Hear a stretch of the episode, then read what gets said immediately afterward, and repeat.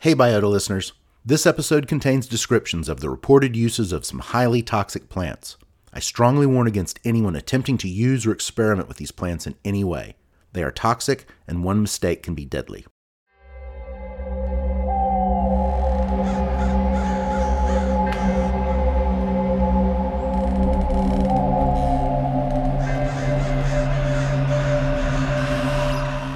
Halloween conjures images that mark the changing of seasons and the passage of time.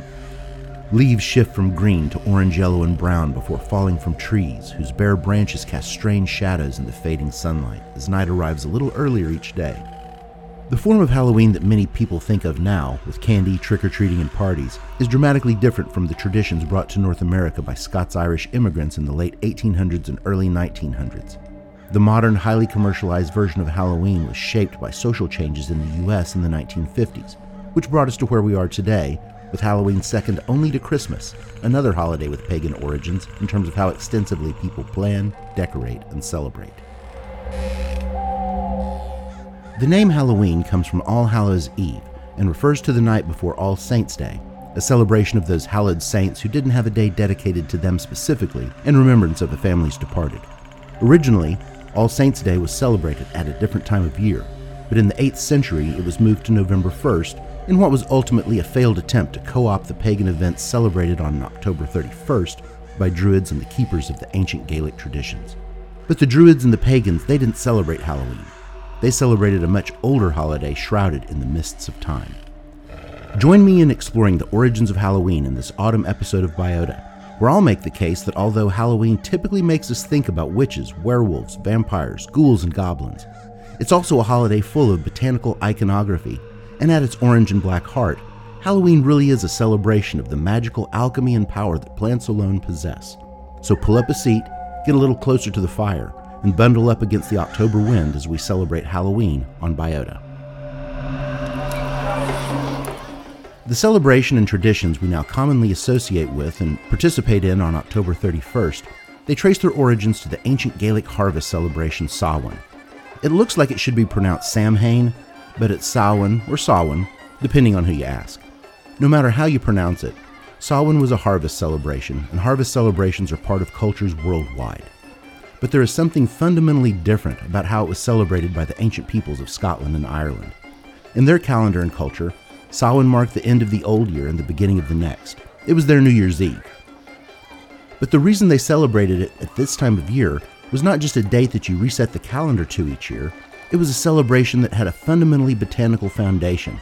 And when you start to look deeper, you find that many of the common icons and symbols of Halloween are tied to the bonds between plants and humans. So, where we'll start is with the most important part of Samhain the bonfire. The bonfire symbolized the importance of the sun to these ancient peoples. It was ignited before sunset and burned throughout the night as people ate, drank, danced, sang, and celebrated around it. Samhain was in part a celebration of the life giving sun, which allowed plants to grow, provided the abundance of the harvest, and supported the hopes that enough food had been put away to get through the winter. The burning logs in the bonfire themselves are literally releasing the energy of the sun that was trapped in them and protecting the partiers from the cold, dark night. So there's my first point about Halloween being a botanical holiday at heart.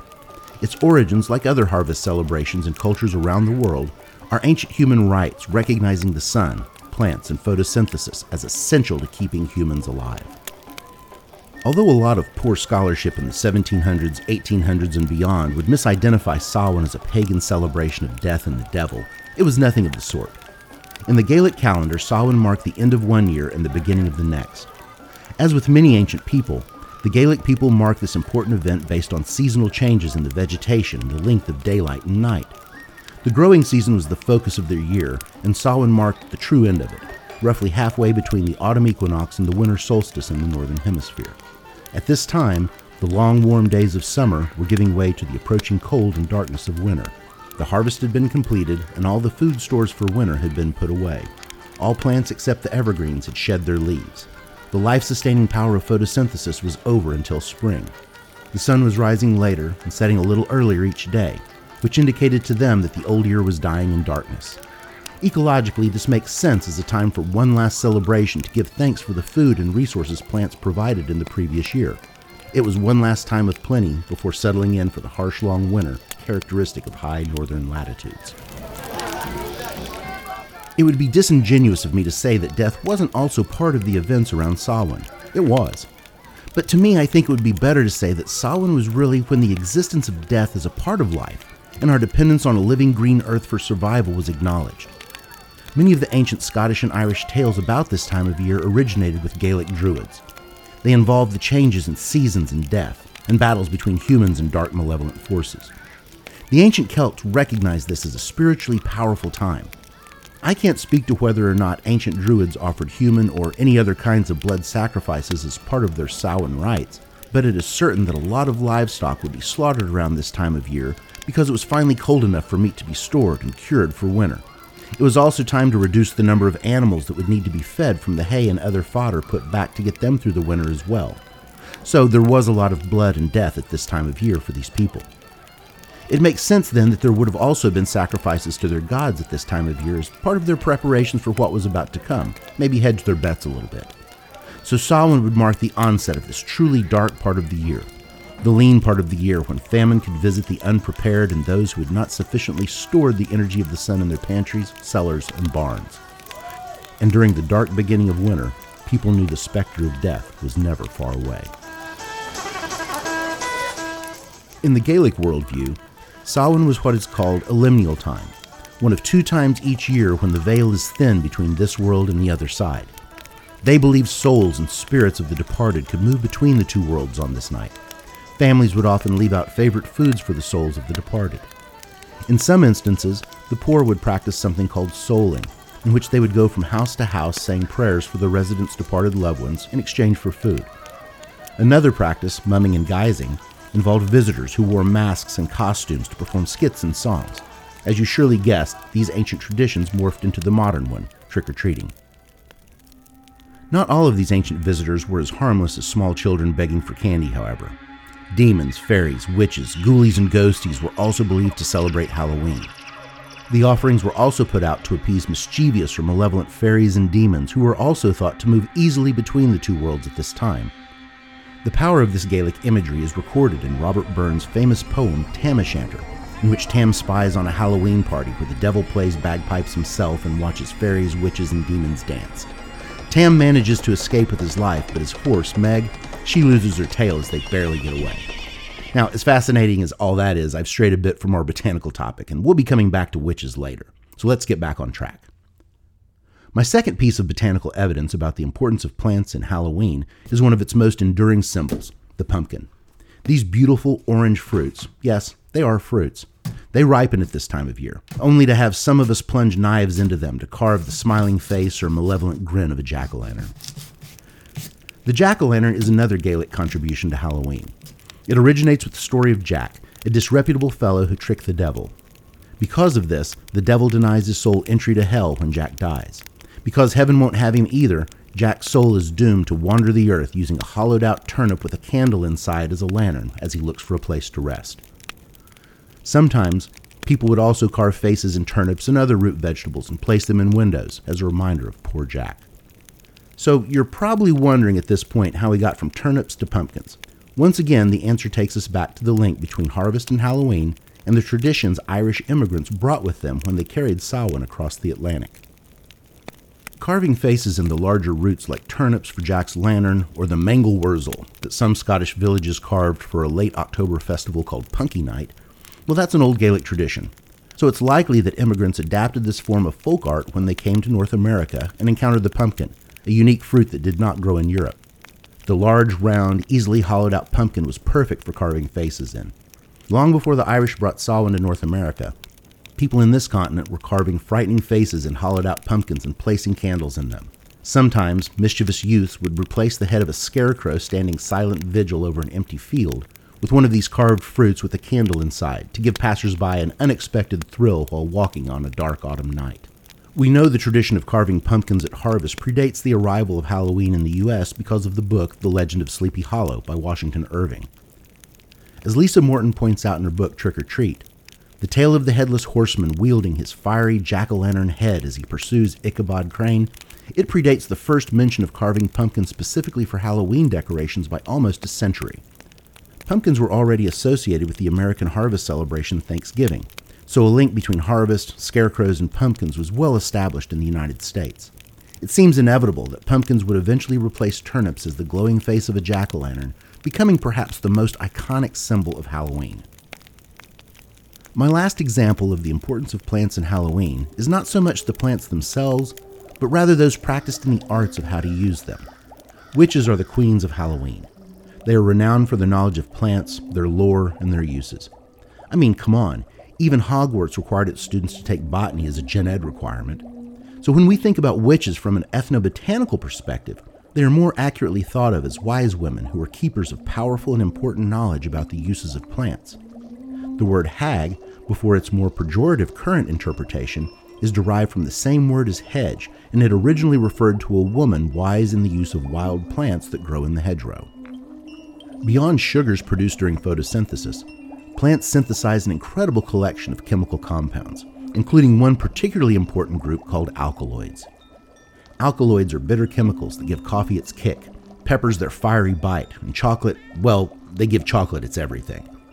In general, however, most alkaloids are powerful neurotoxins that affect the brain and senses. Because of that, they are known to have a wide range of pharmacological applications. The darker side of this, however, is that because they are neurotoxins, they can be poisonous if prepared or administered incorrectly. And the plant family most well known for production of these toxic chemicals, the Solanaceae, it warns of its lethal heritage in its common name, the nightshades. Knowledge of the nightshades and their uses formed the foundation of ancient medicine for centuries and still does today in many ways. Our ancestors learned how the chemicals produced by these plants could be used to enhance alertness, halt an infection, or induce sleep. Keepers of this knowledge were indispensable to survival. Unfortunately, wise women practiced in the botanical arts were sometimes looked upon with suspicion, pushed to the fringes of society, and even accused of worshiping the devil.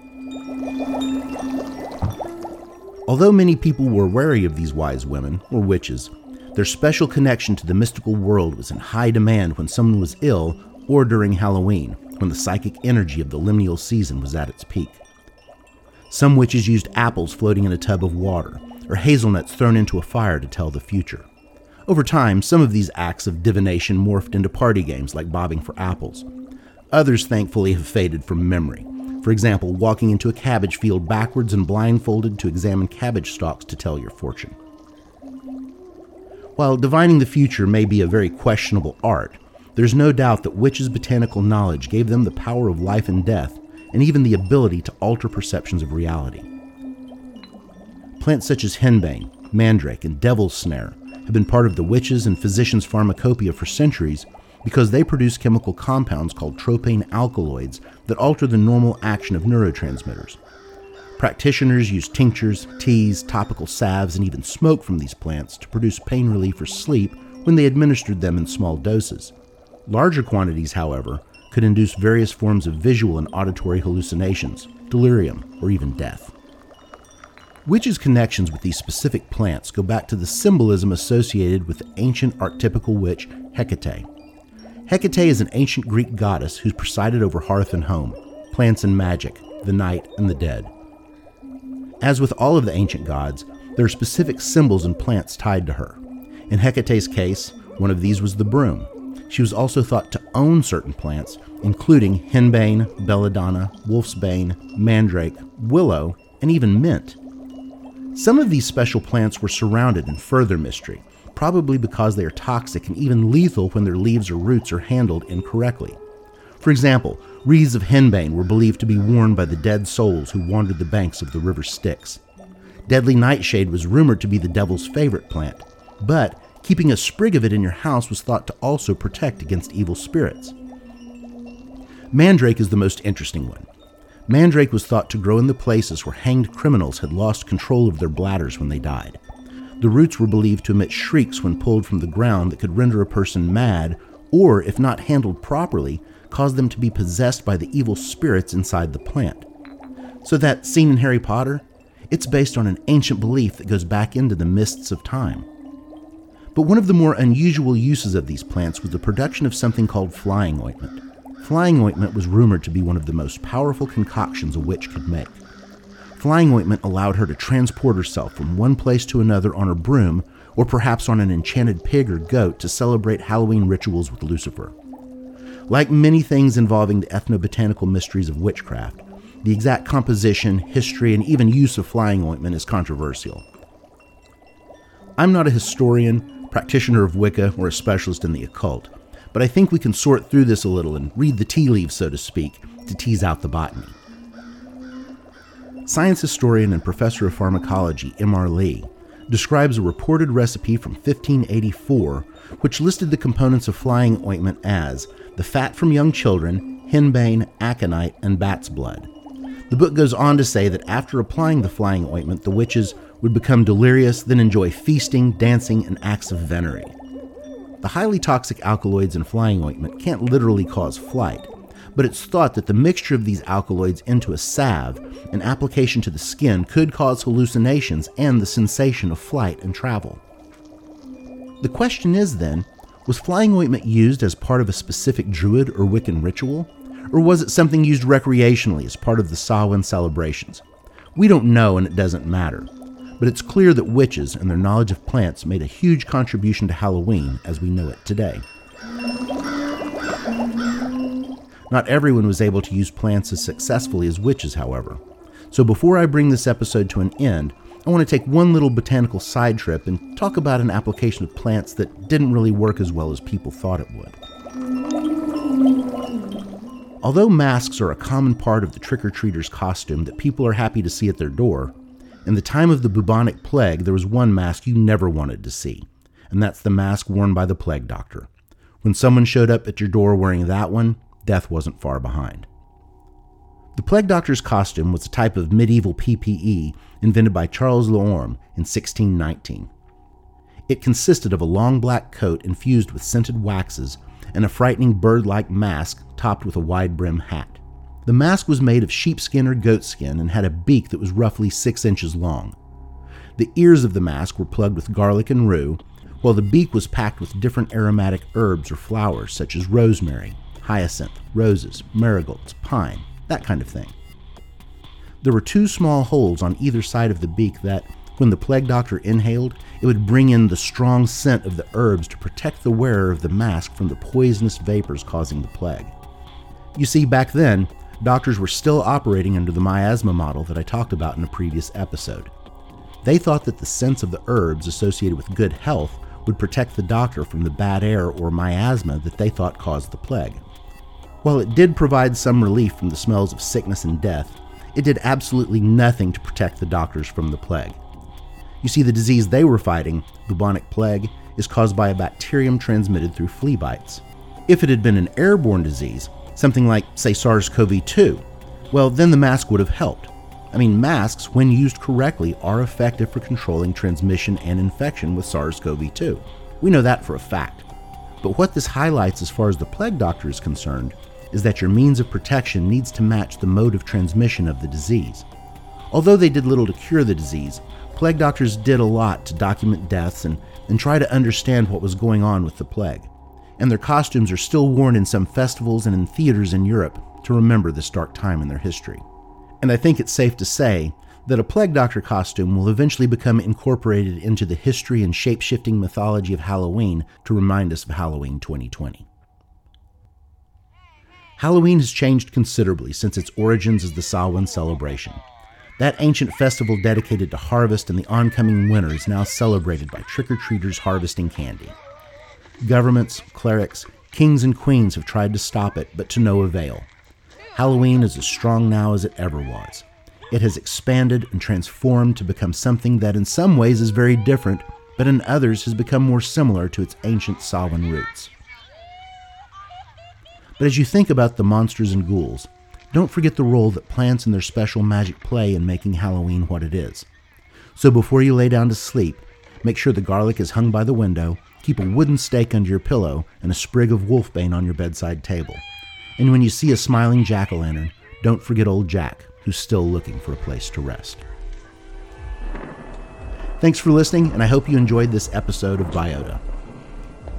A list of the books and resources I used can be found on my website, jphilgibsonlab.oucreate.com. I want to be sure to mention Lisa Morton's book, Trick or Treat A History of Halloween. It's a fun read.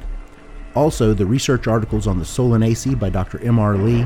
They're great for ethnobotanical information on alkaloids and the plants that produce them. Several people helped pull this episode together, and I want to thank them here. First and foremost, thanks to Terry Gibson for writing, editing, and episode development. Research assistance on Plague Doctors and Halloween was provided by Maggie Gibson and Rob Gibson. And also, a big thank you and happy Samhain to you, the Biota listeners. I'm your host, Frightening Phil Gibson, and this has been Biota. Thanks for listening, have a great Halloween, and take it easy on the flying ointment. Biota is a production of Under the Juniper Studios. All opinions expressed here are those of the authors alone.